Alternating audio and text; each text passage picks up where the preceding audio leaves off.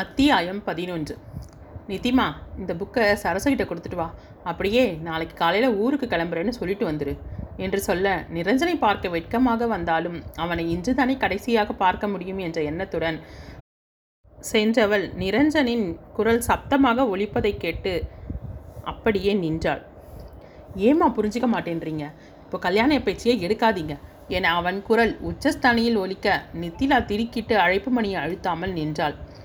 ஏன்பா நான் நல்லபடியாக இருக்கும்போதே நடந்தால் தானே எனக்கும் நிம்மதி என்ற சரஸ்வதியின் குரலில் ஒரு ஏக்கம் தெரிந்தது. அம்மா ப்ளீஸ் நான் சொல்ல வரதை கொஞ்சம் புரிஞ்சுக்கோங்க என்று கொஞ்சம் தனிந்த குரலில் சொன்னவன். அம்மா நான் நான் ஒன்று சொல்கிறேன் நீங்கள் என்னடா நம்ம பிள்ளை கையை மீறி போகிறான்னு நினைக்காதீங்க என்று பின்னந்தலை அழுந்த கோதியவன். நான் ஒரு பொண்ணை விரும்புகிறேன் என்றதும் அவன் பேச்சை கேட்டுக்கொண்டிருந்த சரசுவும் வெளியே நின்றிருந்த நித்திலாவும் ஒரு சேர அதிர்ந்தனர்.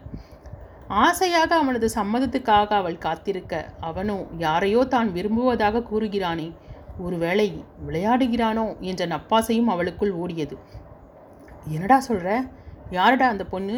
என்று இறங்கி ஒழித்தது சரசுவின் குரல். அவரது கையை பற்றியவன் "ம், ரொம்ப நல்ல பொண்ணுமா? என்னுடைய விருப்பத்தை இன்னும் நேரடியாக நான் அவகிட்ட சொல்லலை. அவகிட்ட சம்மதம் வாங்கிட்டு உங்ககிட்ட பேசலாமேன்னு இருந்தேன். உங்களுக்கு அவ நல்ல மருமகளாக இருப்பாமா என்றவனை வேதனையுடன் பார்த்தார்.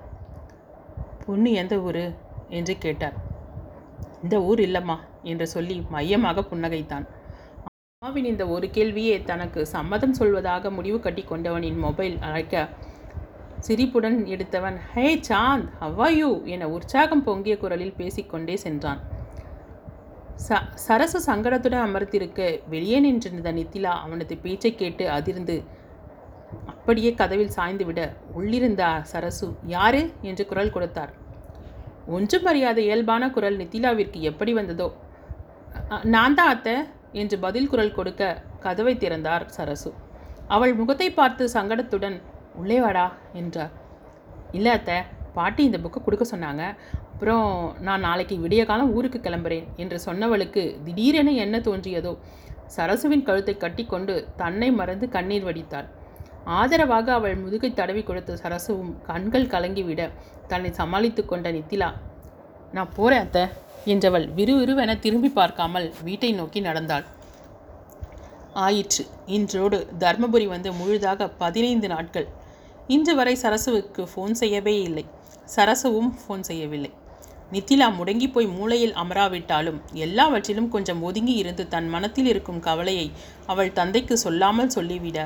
ராமகிருஷ்ணன் அவளிடம் நேரடியாக எப்படி பேசுவது என்று நினைத்தவர் தன் மாமியாரிடம் சொன்னார். அவரும் நேரம் பார்த்து நித்திலாவிடம் பேசினார். நித்தி இங்கே வாமா என்று அழைத்த பாட்டியின் அருகில் வந்து அமர்ந்தவள். என்ன பாட்டி? என்றாள் அரசுக்கிட்ட பேசி ரொம்ப நாள் ஆகுது. அவளும் பேசலையே. நீ பேசி ஃபோன் எடுத்துகிட்டு வந்து நம்பரை போட்டு பேசு பேசிட்டு நீ என்கிட்ட கொடு என்றவர் அவள் முகத்தை ஊஞ்சி கவனித்தார். நீங்கள் பேசணுன்னா பேசுங்க பாட்டி எனக்கு பேச விஷயம் ஒன்றும் இல்லை என்றவள் எழுந்து சென்று கார்ட்லெஸ் ஃபோனை கொண்டு வந்து கொடுத்து விட்டு செல்ல முயன்றாள். நம்பர் போட்டு சரசு எடுத்ததும் என்கிட்ட கொடு என்றவர் தன்னையே பார்ப்பதை உணராமல் இரண்டு மூன்று முறை என்னை தவறாக அழுத்த அவளிடமிருந்து ஃபோனை வாங்கிய கமலம் பாட்டி கையை பற்றி தன் அருகில் அமர வைத்தார். உனக்கு என்னம்மா ஆச்சு? என அவள் கண்ணம் வருடி கேட்டதும் அவர் மடியில் சாய்ந்தவள் ஓவென அழ ஆரம்பித்து நிரஞ்சனின் பேச்சு முழுவதையும் சொல்லி முடித்தாள். அனைத்தையும் கேட்டுக்கொண்ட பாட்டி கண்ணால் காங்கிறதும் பொய் காதால் கேட்குறதும் பொய் தீர விசாரிக்கணுமா? அதுதான் நிஜம் என்றார். நீ அறகுறையாக ஏதாவது கேட்டுட்டு வளர்றியோ? நான் சரசுகிட்ட பேசிட்டு நிரஞ்சன் கிட்ட நேரடியாகவே கேட்குறேன். நித்திலாவை கல்யாணம் செஞ்சுக்க உனக்கு சம்மதமானு என்றார். பாட்டி அப்படி நீங்கள் கேட்டு நிரஞ்சன் என்னை வேணான்னு சொன்னால் அதுதான் நீங்கள் என்னை கடைசியாக பார்க்குறதா இருக்கும். இன்னொரு முறை அந்த வார்த்தை கேட்டால் நான் செத்துருவேன் பாட்டி என அழுத பேத்தியை தன்னோடு அணைத்து கொண்டார். என்ன பேசுகிற நீ? இதுக்கா உன்னை உங்கள் அப்பா இவ்வளோ பாசத்தை கொட்டி வளர்க்குறாரு? நீ எதையோ தப்பாக புரிஞ்சுக்கிட்டுன்னு பேசுகிறேன்னு நினைக்கிறேன். குற்றாலம் போயிட்டு வந்ததுலேருந்தே நீ ஆளே சரியில்லை. எனக்கு என்னவோ சந்தேகமாகவே இருக்குது எதுக்கும் நான் என்ற பாட்டியை கட்டி கொண்டவள் பாட்டி ப்ளீஸ் வேண்டாம் என கதறி அழ ஆரம்பித்தாள். சரி நான் சரச்சுக்கிட்ட பேசல. ஆனால் நீ இப்படியே எதையும் பறிகொடுத்தா மாதிரி இருந்தால் உங்கள் அப்பா கவலைப்படுவார் இல்லையா? இப்போவே அவர் சொல்லித்தான் நான் உங்ககிட்ட பேசினேன். எழுந்து போய் முகத்தை கழுவு. நீ மேற்கொண்டு படிக்கணும்னு சொன்னல அதில் நீ கவனத்தை திருப்பு. நடக்க வேண்டியதெல்லாம் தானாக நல்லபடியாக நடக்கும் என சொல்லிவிட்டு கண்களை துடைத்து விட்டார். பாட்டியின் முன்னால் எதையும் காட்டிக்கொள்ளாமல் இருந்தாலும் உள்ளுக்குள் நிரஞ்சனின் வார்த்தைகள் அவளை வதைத்து கொண்டிருந்தது. காலம் எதற்கும் நிற்பதில்லை என்பது போல நித்திலாவிற்கு பெங்களூர் ஐஐடியில் இன்டீரியர் படிக்க வாய்ப்பு கிடைக்க சந்தோஷத்துடன் அதற்கு தயாரானாள். க- கல்லூரியில் சேர்ந்து இரண்டு மாதங்கள் ஓடிவிட்டது. ஒரு நாள் நித்திலாவை கல்லூரி முதல்வர் அழைப்பதாக சொல்ல அலுவல் அறையை நோக்கி வந்தவள் வாசலில் நின்றிருந்தவனைக் கண்டதும் ஆச்சரியத்தில் இமைகள் விரிந்தன. அவன் பின்னால் வந்து நின்றவள் சிரிப்புடன் அத்தான் என அழைத்ததும் திரும்பிய ரிஷியின் முகத்தில் அழுத்தம் தெரிய புன்னகைக்க முயன்றவன் நிதி சீக்கிரம் கிளம்பு என்று துரிதப்படுத்தினான். எங்கே? என்று கேட்கும்போதே அவளது குரலில் கலக்கம் எட்டி பார்த்தது.